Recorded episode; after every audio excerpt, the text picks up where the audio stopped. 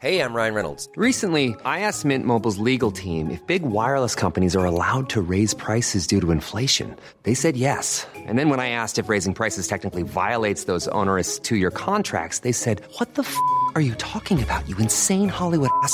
F- So to recap, we're cutting the price of Mint Unlimited from $30 a month to just $15 a month. Give it a try at mintmobile.com slash switch. $45 upfront for three months plus taxes and fees. Promo rate for new customers for limited time. Unlimited more than 40 gigabytes per month. Slows. Full terms at mintmobile.com. Louis.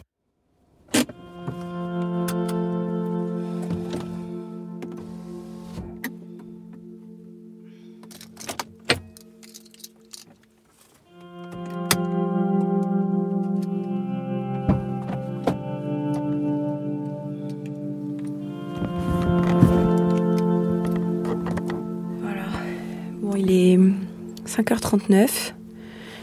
Je, je viens d'arriver au port. C'est très très calme. Il fait clairement nuit. Et je vais aller embarquer sur le Danube bleu pour la journée. C'est parti.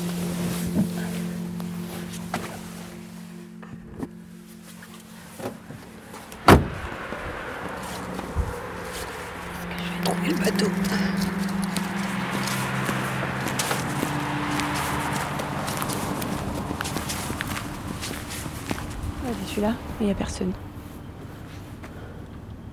Il fait nuit noire sur le port du Guilvinec. Je suis la première arrivée. Deux, trois bateaux commencent à allumer leurs moteurs sur le quai, mais globalement, c'est assez désert. Je me dirige vers le bateau de Pascal, qui a accepté que j'embarque avec lui et son équipage pour la journée. Je cherche des yeux le Danube Bleu 2, parce que c'est son deuxième bateau.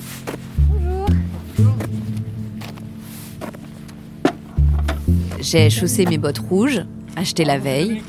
J'ai mis mon ciré marin, de l'époque où je faisais de la voile. J'ai mon écharpe, mon bonnet. Enfin voilà, je suis plutôt bien équipée. L'air est assez frais mais pas glacial. Le ciel est dégagé, j'aperçois quelques étoiles. Les conditions m'ont l'air plutôt bonnes pour une première sortie en mer. Allez-y, si vous toujours.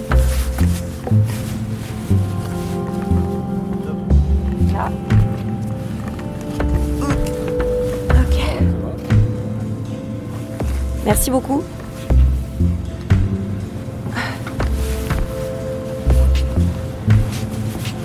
Ça va aller, vous?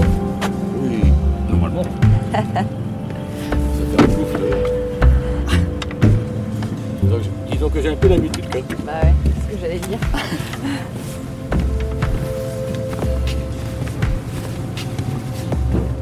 Je vous suis ou? Ah ok ok.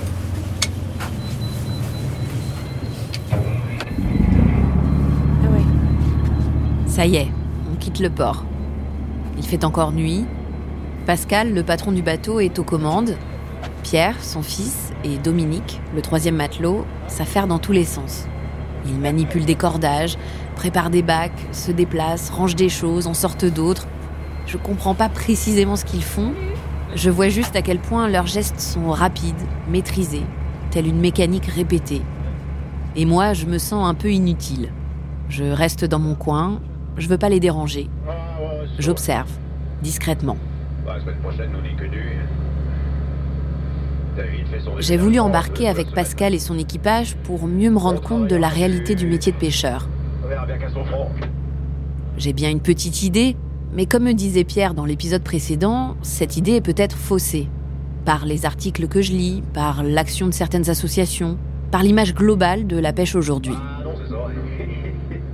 Alors le meilleur moyen pour être sûr de ne pas me tromper, de ne pas faire de faux procès aux pêcheurs, et pour comprendre ce qui se passe réellement en mer, c'est de vivre ce métier avec ceux qui l'exercent chaque jour. Pierre m'a mise au défi de passer une journée à bord d'un bateau pour venir voir ce que c'est, comme il dit. Challenge accepted.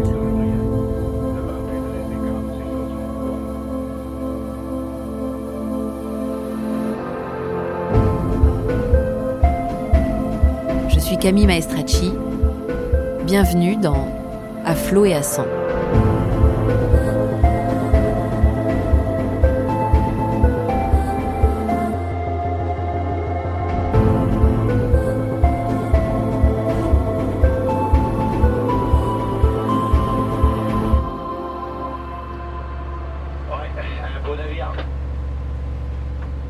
Quelques minutes après notre départ, Pascal me propose d'aller me reposer il dit qu'il y a une cabine en bas avec euh, quatre couchettes, dont une pour moi. Je suis un peu étonnée, on vient de partir et il me parle déjà d'aller dormir. Il m'explique qu'on en a pour deux heures de navigation avant de rejoindre la zone de pêche. Lui, c'est le seul moment de la journée où il pourra se reposer avant de commencer les manœuvres. Donc je le vois s'engouffrer dans la cabine du bas et disparaître dans l'obscurité. Moi, je décide de rester un peu avec son fils, Pierre, qui prend la barre pour le remplacer. Et vous, vous allez vous reposer quand vous? Euh, quand on aura mis les chaluts à l'eau. D'accord. Vers 7h30 ça? Non, Euh, plus tard. 8 heures. 8h, ouais. Tu crois que tu peux me faire un petit café comme toi ou pas? Ouais. Non mais dis-moi comment, je, je, je, je m'en occupe. hein. Pierre, c'est donc le fils du patron. Il a seulement 24 ans, Ouais. mais ça fait déjà plusieurs années qu'il est marin-pêcheur. Euh, je suis marin depuis 2015. J'ai fait une alternance, euh, un mois en mer, un mois à l'école, pendant deux ans. Après, j'ai fait une formation de mécano. Et depuis 2018, je suis en mer. Comment tu décrirais ce métier de marin-pêcheur Je suis né dedans depuis tout petit, donc euh, tout le temps vu ça. Mes grands-pères faisaient ça. Donc... Et ouais, il y a un- une sensation de liberté, euh, de, rien voir autour de soi, d'être euh, d'être un peu tout seul. euh, ouais. Oui, une sensation de liberté et, de fierté, ouais. C'est une fierté, ouais, de savoir que je peux reprendre la suite et, et de continuer, ouais, la cinquième génération, je crois. donc c'est cool, ouais. T'es jamais posé la question Ou à un moment tu t'es dit est-ce que j'ai envie de vraiment de faire ça Ou, ou non, c'était normal quoi, c'était euh, logique Euh, si, si. euh, j'ai fait un bac général avant de, de faire marin. Mes parents m'ont poussé vers, vers ailleurs et. Et en prépa, j'ai décidé de faire marin, quoi. Voilà, avec l'âge, pris la décision de, de faire ce métier, ouais. Est-ce que tu as l'impression que c'est un métier qui est mal compris parfois du grand public ou pas? N'est pas valorisé, je pense. Pour la région, je pense que si, mais après, euh, ailleurs en France, on n'est pas, on n'est pas connu, quoi.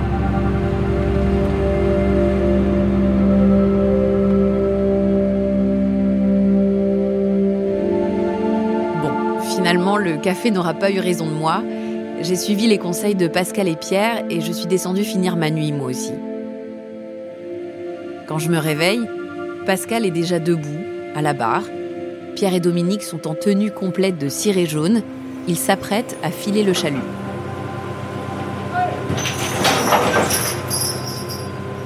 En jargon de pêche, filer le chalut, ça veut dire mettre le filet à l'eau. Le chalut, c'est le nom du filet. Il est en forme de cône et il est lesté par deux grands panneaux métalliques de chaque côté pour pouvoir rester ouvert lorsqu'il est traîné sur les fonds marins. C'est comme ça qu'on pêche la langoustine. Là, je suis montée sur le pont et euh, j'observe. C'est fou ce qu'ils enchaînent avec des gestes euh, hyper précis. C'est euh, réglé, minuté. Ils se parlent à peine en fait parce qu'il y a énormément de bruit là. On les entend crier. Ils font des petits, euh, des petits cris qui veulent dire quelque chose dans leur langage. Sinon, ils se font des signes de la main.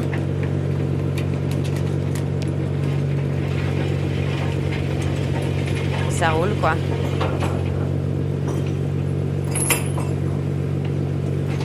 Ils des chaînes, ils décrochent des chaînes. Je comprends évidemment pas bien ce qui se passe. Mais en tout cas, c'est euh, assez impressionnant de voir à quel point c'est maîtrisé. Et...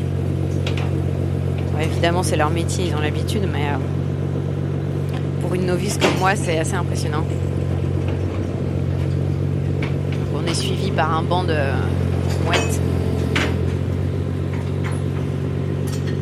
le poisson.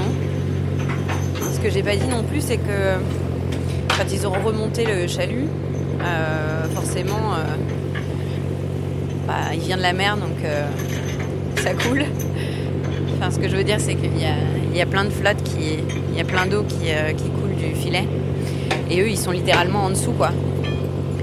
Donc là, ils sont habillés en, en tenue de combat, hein, comme disait Dominique. C'est-à-dire qu'ils ont des pantalons de ciré, des vestes de ciré, capuche. Mais euh, non seulement ils mettent les mains dans le cambouis, mais euh, le corps entier, parce qu'en fait, ils passent dessous, sous le filet qui laisse échapper plein d'eau à grosses gouttes. Et euh, voilà, ils sont les pieds, les mains et tout le corps dans l'eau.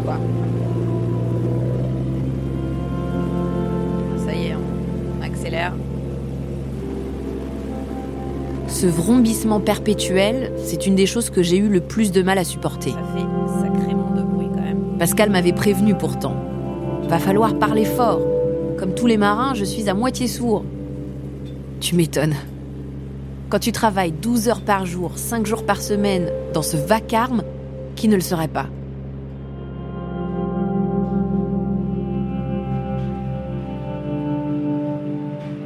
Depuis le pont du bateau, je fais pas la maline. J'ai dit au gars que j'avais le pied marin parce que j'ai fait de la voile, mais là, ça n'a rien à voir. Le bateau roule et tangue avec la houle. Le bruit du moteur est assourdissant et me donne hyper mal au crâne. Et puis l'odeur du fuel qui s'échappe du moteur, mêlée à l'odeur de poisson, tout ça m'écœure. Là, ce qu'on entend, c'est les treuils qui remontent le câble qui tient euh, le filet. Faut dire aussi qu'à ce moment-là, je suis enceinte. Je suis au début de ma grossesse, pile quand la fatigue et les nausées sont encore des symptômes fréquents. Bref, c'est un sacré cocktail et clairement, je suis pas au top. Mais je fais le maximum pour rester digne. Je veux surtout pas être perçue comme la petite parisienne venue découvrir la dure vie de pêcheur qui perd la face à la moindre vague. Hervé, la personne qui m'héberge pendant mon enquête, m'avait prévenu avant que je parte. D'ailleurs, il m'a sorti une expression que je n'avais jamais entendue avant. Il m'a dit Faut pas que t'aies l'air bégueule, en me tendant une bouteille de rouge à offrir aux marins. C'était une façon de me dire Faut pas que t'aies l'air de la petite jeune fille effarouchée. Si t'arrives avec un air sûr et une bonne bouteille de pinard, tu montres que t'en as dans le ventre. Donc là, en fait, euh, il y a un petit problème, c'est qu'il y a un filet qui s'est pris, euh, filet qui n'est pas le leur, un morceau de filet en fait qui s'est pris dans le câble et qui donc se bloque le- l'enrouleur. Pascal et Dominique sont montés sur la rambarde et se penchent dangereusement à l'extérieur du bateau pour tenter de libérer le chalut de l'autre filet. Ça arrive souvent? Non, c'est rare. Hein? C'est rare. Ah ouais C'est parce qu'il y a une femme à bord. Je vous porte la boîte sont en équilibre au-dessus de l'eau, avec un couteau aiguisé à la main. Il suffit d'un mauvais geste, une grosse vague, et c'est l'accident. Dans le milieu de la pêche, c'est très fréquent. C'est simple, le secteur maritime connaît le taux de mortalité le plus élevé en France parmi tous les autres secteurs économiques du pays. Les accidents mortels y sont 14 fois plus importants que la moyenne française et 5 fois plus fréquents que dans le secteur du bâtiment et des travaux publics, par exemple qui est pourtant réputé comme particulièrement accidentogène. Qui plus est, au sein du secteur maritime, qui englobe une large palette de métiers, non seulement c'est là qu'il y a le plus d'accidents du travail, mais c'est aussi là que ces accidents sont le plus souvent mortels, deux fois plus que dans l'ensemble du secteur maritime. Malgré les nombreuses campagnes de prévention et de sécurité qui sont mises en place depuis les années 2000, et même si bien sûr les accidents de pêche sont nettement moins nombreux qu'il y a 20 ou 30 ans, ça reste le métier le plus dangereux de tous. Voilà, là, il y a le, haut du chalut qui arrive. Les grosses mailles vertes. Il y a plein de langoustines, de poissons, des crabes.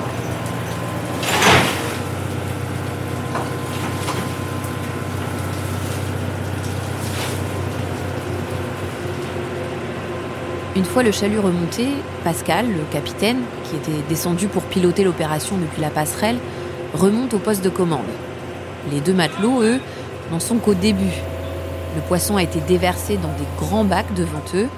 Et maintenant, il faut le trier. Tu fais quoi là? Tu tries? Tu tries les langoustines une par une? Pourquoi? Pour la taille? Pour la taille, ouais. Il y a deux tailles. Entre 9 et euh, 12. Et plus de 12 cm. Ah, il y a du boulot là. Il y a une heure, une heure et demie. Et encore, il n'y a pas beaucoup de quantité. Ouais, c'était une pêche moyenne là Ouais, c'est pas. Bon, après, c'est plus la saison. Donc... On va pas s'attendre à des miracles, mais. euh, Mais euh, non, c'est pas, pas terrible.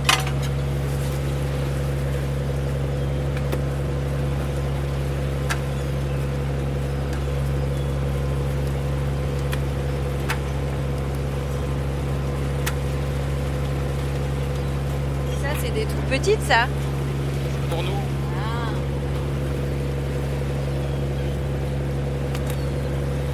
Mais encore, nous, on trie, on trie assez gros, tu vois. On, ramasse pas à 9 cm. on ramasse à 9,5. euh. Ouais, c'est un choix du patron aussi. hein. On, a, on a plus de prix après à la crier, quoi. Enfin, pas tout le temps, mais... Et tous les petits poissons là, euh, vous les rejetez? Ouais. Ça pourrait faire un bon bouillon, compte hein Bon, ça vaut pas grand chose. Celui qui invente une machine qui trie la langoustine, il gagnera du fric.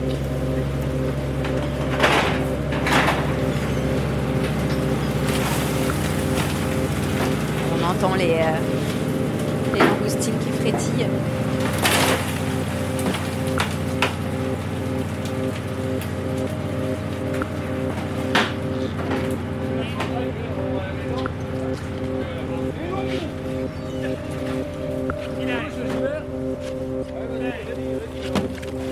Fois le poisson trié, il est entreposé dans des caisses en plastique, sous un jet d'eau de mer, dans un espace à l'avant du bateau. Il n'y a pas que des langoustines, il y a aussi quelques poissons divers, comme de la lotte ou du lieu. Tout ça est destiné à la vente. Au total, le bateau fera trois traits dans la journée. Ça veut dire qu'ils auront jeté et remonté le chalut trois fois.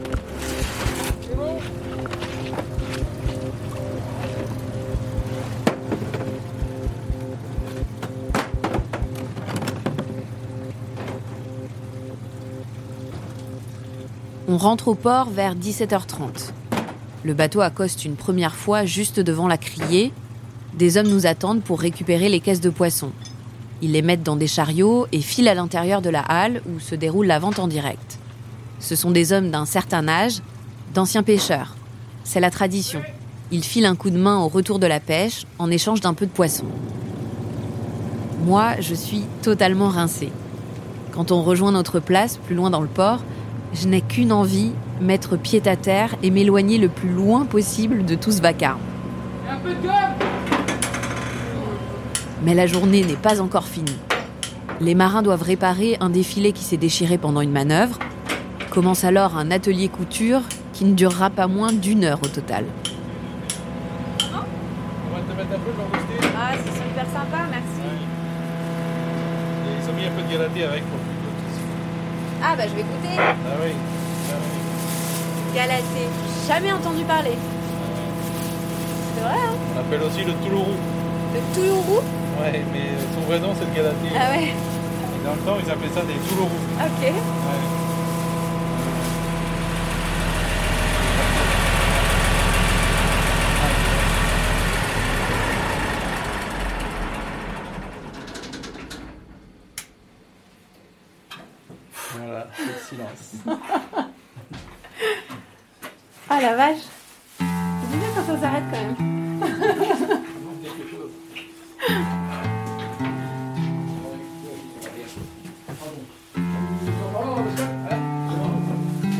Moi Je te suis Ouais, ouais, Ouais. ouais, si, tu, si tu as tout pris. Ouais, je crois que j'ai tout. Bon bah vous boirez un coup à ma santé Salut Dominique Ouais, à la prochaine.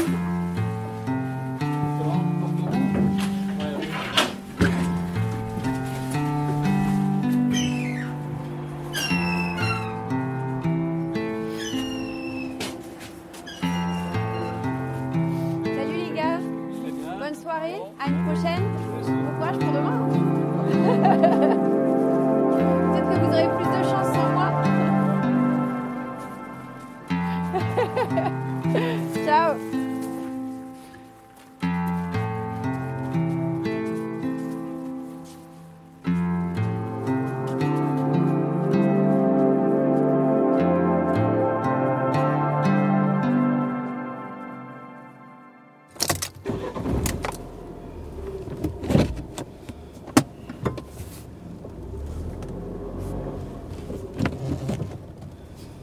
J'ai l'impression qu'il y a comme une sorte de vocation qui pousse les hommes vers les métiers de la pêche.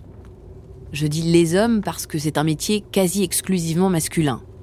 Ce peut être une vocation familiale, une tradition de père en fils comme Pascal et Pierre, ou bien une vocation innée, personnelle, parce qu'on est attaché à la mer d'une façon ou d'une autre. Souvent, c'est parce qu'on habite à côté et que c'est un élément qui fait partie de notre vie depuis toujours. Dans tous les cas, c'est un peu comme s'il y avait une force qui liait certaines personnes au métier de la mer. Ça va? Ludovic Monotte fait partie de ces personnes qui ont grandi avec la mer. Je l'ai rencontré sur les conseils d'Hervé, chez qui je loge pendant mon séjour en Bretagne.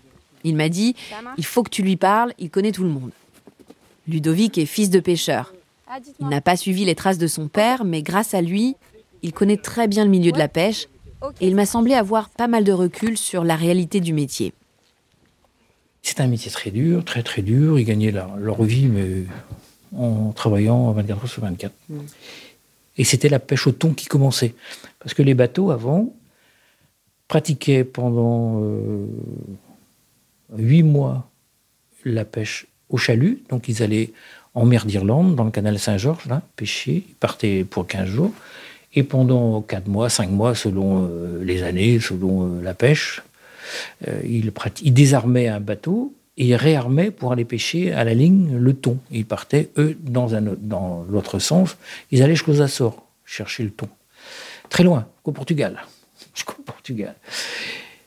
Et mon père, la première fois qu'il est parti pour une, on appelle ça une campagne de thon, qui dure euh, 3, 4 mois, 5 mois. Et le, premier voyage qu'il avait, on appelle ça une marée. Une marée, c'est le laps de temps qu'on passe sur l'eau un peu. La première marée qu'il a fait, il est revenu au bout de trois semaines, les cales complètes. Ils ont bien vendu et la tradition voulait que dès que le bateau rentre, il débarque sa pêche, il nettoie légèrement le bateau et ensuite ils viennent à la maison. Et le lendemain, ils remettent le bateau en état, ils refont les- les petits travaux de maintenance. Et le soir de cette deuxième journée, ils partagent l'argent.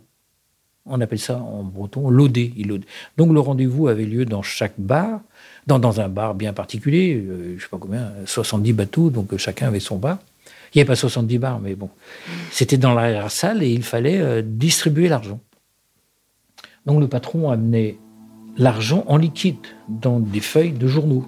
C'était mis sur la table, ils buvaient un verre tous, et il présentait ses comptes. Voilà, on a fait tant de gasoil, on a déchiré le chalut, donc euh, on a fait tant de frais. euh, voilà les charges sociales. euh, on a été obligé de changer les bottes pour trois. Donc, il, montrait tous les comptes. Et donc, le fruit de la vente était divisé en deux pour le propriétaire du bateau.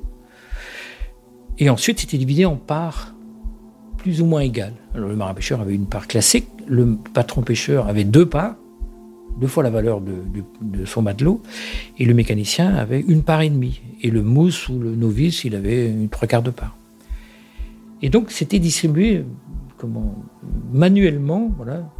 Donc, les gars avaient devant eux une liasse de billets qu'il fallait envelopper. donc, ils reprenaient, bon, on a bien gagné, donc on remettait une tournée, donc deux tournées, trois tournées. Et donc, ils rentraient à la maison euh, un petit peu en tard. Et euh, ma mère, la première fois que mon père est rentré, un mois, vous imaginez, un mois d'absence, il est rentré, enfin, il était rentré la veille, mais il est rentré ce soir-là avec l'argent. Il a mis l'argent sur la table. Et mes parents ont commencé à pleurer, ils n'avaient jamais vu tant d'argent. Aujourd'hui encore, le marin-pêcheur gagne plutôt bien sa vie, entre 3 et 4 000 euros minimum par mois en moyenne. À titre de comparaison, le salaire moyen français est plutôt de l'ordre de 2300 euros net. Mais il faut avoir en tête que pour le marin, on est bien loin des 35 heures. Il, a gagné sa vie, mais pas, non plus. euh, il, a gagné, euh, comment je dirais, un peu plus, deux fois plus que s'il avait été simple ouvrier dans un atelier de mécanique, si on veut. Mais au détriment de beaucoup d'heures de travail. Beaucoup, beaucoup trop d'heures de travail. Mais il ne voulait pas que ces deux garçons, ils ont fait quatre enfants, il ne voulait pas que l'on fasse ce métier parce que c'était un métier dangereux, très, très, très dangereux. Et un marin ne raconte pas tout ce tous les coups de tabac qu'il a eu en mer, il ne raconte pas parce que sa, femme lui dirait ne repars pas quoi. C'est- C'est humain et donc euh, mon père ne vous ne racontait pas ces histoires. Il a dit deux ou trois fois après avoir bu un petit ricard ou deux, il fallait qu'il s'attache dans les cabines pour rentrer au port parce que lorsque le mauvais temps est trop fort, ils vont, on appelle ça en relâche, s'abriter dans les ports irlandais ou euh, cornouaillais. Donc on ne souhaite pas ça à son enfant, de souffrir. euh. Avant, la punition, à mon époque, c'était si tu ne travailles pas à l'école, tu iras marin. Tu mettras tes cirés et tu iras marin. Ça, c'est une punition. Alors il y a une partie qui sont là un peu pour ça, parce qu'ils ne veulent pas faire euh, autre chose, et puis ils ne sont pas capables, et puis ils sont têtus, et puis ils sont pas toujours euh, bien élevés. Et après, il y a une autre partie qui ne veulent faire que ça. Ils ne veulent faire que marins, et ils ne feront que marins. Ça, c'est des vrais marins. La plupart des marins-pêcheurs que j'ai rencontrés m'ont fait comprendre qu'ils n'étaient pas là par hasard. On m'a dit il faut être vacciné à l'eau de mer, ou encore il faut avoir de l'eau de mer dans les veines, comme pour bien insister sur la charge symbolique du métier. D'ailleurs, je dirais que c'est plus qu'un métier, c'est une culture. La pêche, c'est un patrimoine à préserver. C'est tout un état d'esprit qui va te permettre de faire 15 fois la même tâche contre vents et marées, au péril de ta vie, tout en revendiquant un réel savoir-faire et une grande fierté au final. Ce savoir-faire, il s'apprend essentiellement sur le tas, mais on peut aussi suivre une formation professionnelle. J'ai voulu savoir qui sont ces hommes qui se destinent à la pêche et pourquoi ils veulent apprendre ce métier. Alors je me suis rendue au lycée maritime du Guilvinec.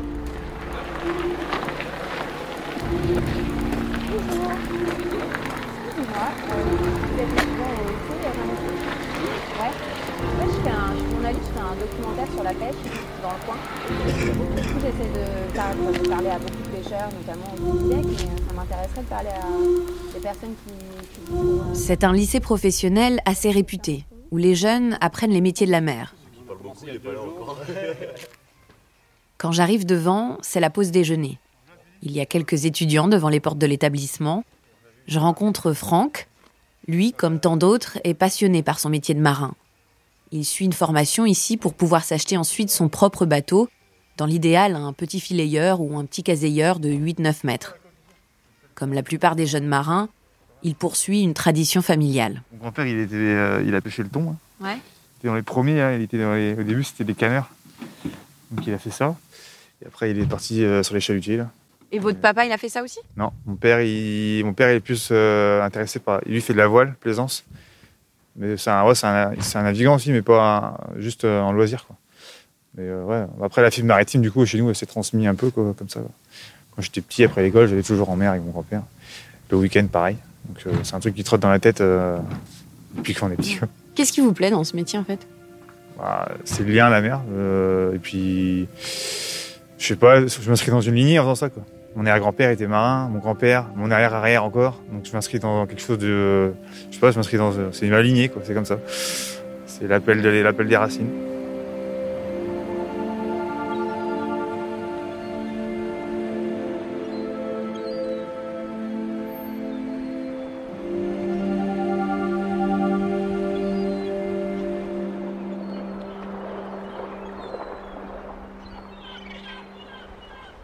Homme libre.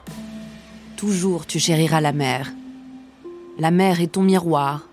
Tu contemples ton âme dans le déroulement infini de sa lame. et ton esprit n'est pas un gouffre moins amer. Tu te plais à plonger au sein de ton image, tu l'embrasses des yeux et des bras, et ton cœur se distrait quelquefois de sa propre rumeur au bruit de cette plainte indomptable et sauvage. Vous êtes tous les deux ténébreux et discrets. Homme, nul n'a sondé le fond de tes abîmes. Ô mère, nul ne connaît tes richesses intimes, tant vous êtes jaloux de garder vos secrets. Et cependant, voilà des siècles innombrables que vous vous combattez sans pitié ni remords, tellement vous aimez le carnage et la mort. Ô lutteurs éternels, ô frères implacables.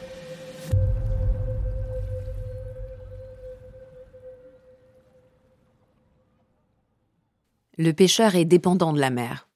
La mer décide tout. Elle a un pouvoir incommensurable sur lui. Dans une vieille revue de géographie datant des années 50, je suis tombée sur un chapitre consacré aux pêcheurs martiniquais. Et j'ai trouvé ce passage qui colle tout à fait avec le sentiment que j'ai eu au fur et à mesure de mes entretiens. Marqué par le rythme imposé par les saisons et les jours, sur lequel surgissent les imprévus de la chance et du danger, la psychologie du pêcheur est avant tout imprégnée d'un sentiment de dépendance envers les éléments. Dans l'état rudimentaire de sa technique, la mer commande plus que lui le rythme des départs et le choix des emplacements de pêche. À nouveau dans ces lignes, je retrouve la description de ce lien très fort entre le pêcheur et la mer. Cette immensité bleue qui dicte comment ils vont travailler, combien ils vont pêcher, où ils vont aller. Mais du coup, je me pose la question suivante. Comment certains pêcheurs peuvent-ils à la fois nourrir une relation si puissante avec leur environnement naturel et en même temps continuer de se préoccuper si peu ou si mal de la préservation de cet environnement?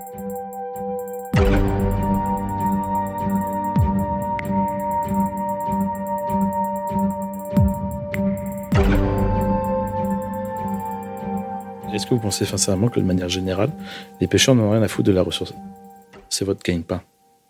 Vous n'allez pas scier la branche sur laquelle vous êtes assis. Lui, c'est Manu Garek, un marieur de Loctudie.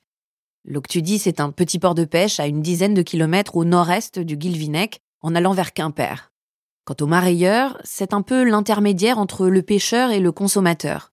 C'est lui qui va sélectionner et acheter le poisson qui débarque à la criée. Il va l'apprêter et le transformer, c'est-à-dire qu'il le vide, lui coupe la tête ou découpe des filets en fonction de la demande, et puis il le conditionne, le transporte et le revend à un grossiste ou à un poissonnier par exemple. C'est un métier au cœur du marché des produits de la mer, qui fait le lien entre l'amont et l'aval de la filière pêche. Manu Garek, ça fait 15 ans qu'il travaille dans la marée. Il m'a accueilli dans son bureau, avec vue sur mer, c'était assez royal. Comme il n'est pas pêcheur, il a peut-être un peu plus de recul sur ce qu'il se passe dans toute la filière. Il a une vision d'ensemble et j'ai souhaité qu'il m'explique comment étaient perçues les questions environnementales chez ceux qui travaillent dans ce secteur. Il y a des pêcheurs qui font n'importe quoi et il y en a beaucoup qui font en sorte de faire des bonnes choses. Et c'est pas parce qu'il y a un fruit pourri dans un cajot que tout le cajot est pourri. Et le problème, c'est qu'on va montrer du doigt euh, l'image du vilain petit canard. C'est comme pour tout, quoi. on va montrer le vilain petit canard, on dit bah, tous les autres, c'est des cons. Quoi. Bah non, la plupart des de ces marins qui, qui, qui, qui, qui, travaillent, ils sont là pour leur revenu parce que derrière, euh, ils ont des choses, des maisons à payer, des biens immobiliers à s'acheter, à donner avant toute chose, élever leurs, leur famille, enfin élever leurs enfants, leur assurer un avenir.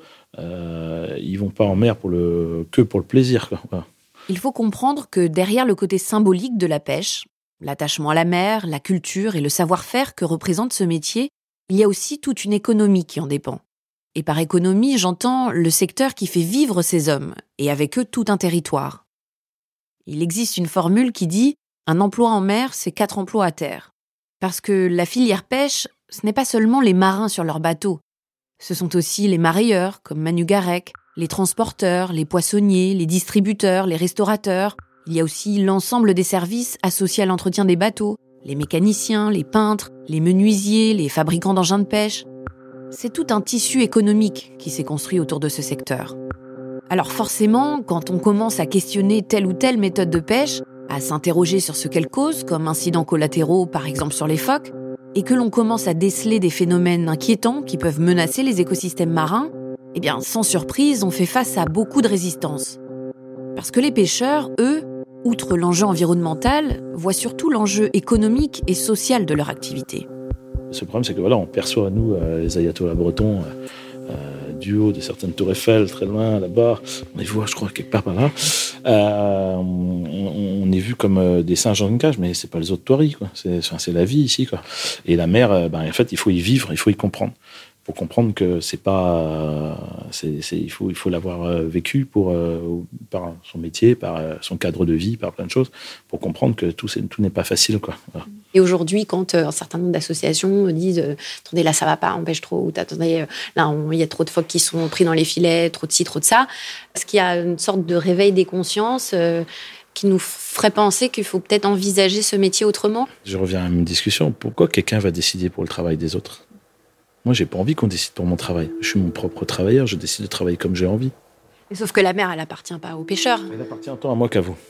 Le seul problème, c'est qu'il y a des gens qui ont la permission de l'exploiter euh, et qui le font. Euh, voilà, de toute la filière de la pêche, et on essaye de, travailler comme, tout le monde en fait. Voilà. Contrairement au monde agricole, on est dépendant d'une profession qui est la- celui des marins. Où on est voilà, mon père m'a toujours dit, tu verras peut-être pas la fin de ta carrière dans la marée, non pas parce qu'il n'y aura plus de poissons, mais parce que tu n'auras plus de marins pour te le pêcher. Donc euh, c'est que c'est ça la complexité. Oui, parce que ce qu'il faut savoir aussi, c'est que le nombre de pêcheurs est en chute libre depuis les 20 dernières années. C'est un métier si difficile et si contraignant qu'ils n'arrivent plus à recruter. Comme ils disent souvent dans le milieu, la seule espèce en voie de disparition, c'est le pêcheur.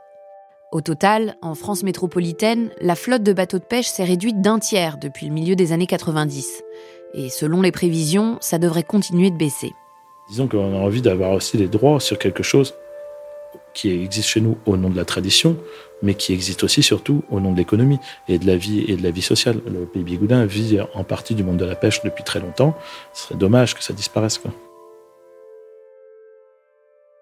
Ce point d'équilibre entre l'activité des pêcheurs, la vie économique de la région et l'environnement, c'est précisément ce qu'on appelle le développement durable. Quand on parle de développement durable, il y a toujours trois piliers à prendre en compte. L'aspect environnemental, bien entendu, mais aussi l'aspect social et l'aspect économique. C'est un équilibre considéré comme essentiel pour ne laisser rien ni personne sur le bas-côté. Je m'explique. Si l'on se situait dans une logique purement environnementale, du type ne faisons aucun mal aux animaux, laissons les poissons et l'écosystème marin se réguler sans intervenir, la logique voudrait qu'on arrête la pêche, purement et simplement. Car cette activité, comme toute activité humaine d'ailleurs, va de fait avoir un impact sur l'environnement. Tout le défi du développement durable et donc d'une pêche durable, c'est de trouver un juste équilibre entre ces trois piliers. C'est un peu le même principe que l'écosystème au final, où chaque être vivant tient un rôle fondamental. Le pêcheur aussi a un rôle à jouer dans notre écosystème humain, si je puis dire. Il tient un rôle dans le circuit économique, dans un territoire, au sein de sa famille.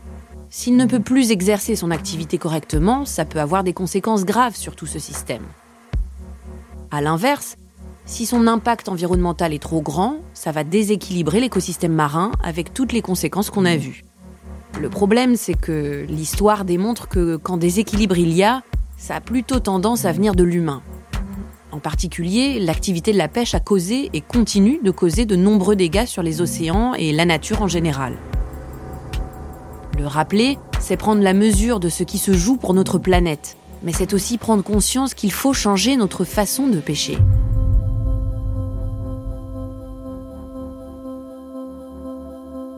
Dans le prochain épisode, je vous emmène dans les zones d'ombre de la pêche, là où l'homme a parfois perdu pied.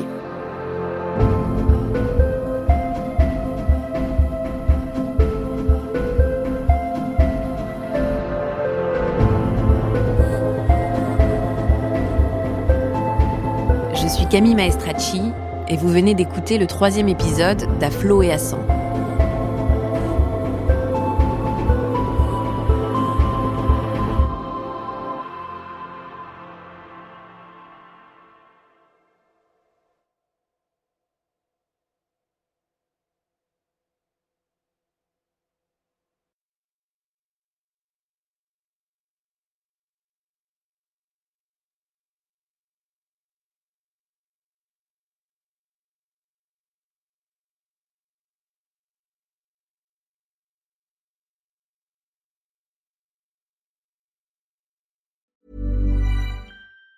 Even on a budget, quality is non-negotiable. That's why Quince is the place to score high-end essentials at 50 to 80% less than similar brands. Get your hands on buttery soft cashmere sweaters from just 60 bucks, Italian leather jackets, and so much more. And the best part about Quince, they exclusively partner with factories committed to safe, ethical, and responsible manufacturing. Elevate your style without the elevated price tag with Quince. Go to quince.com slash upgrade for free shipping and 365-day returns.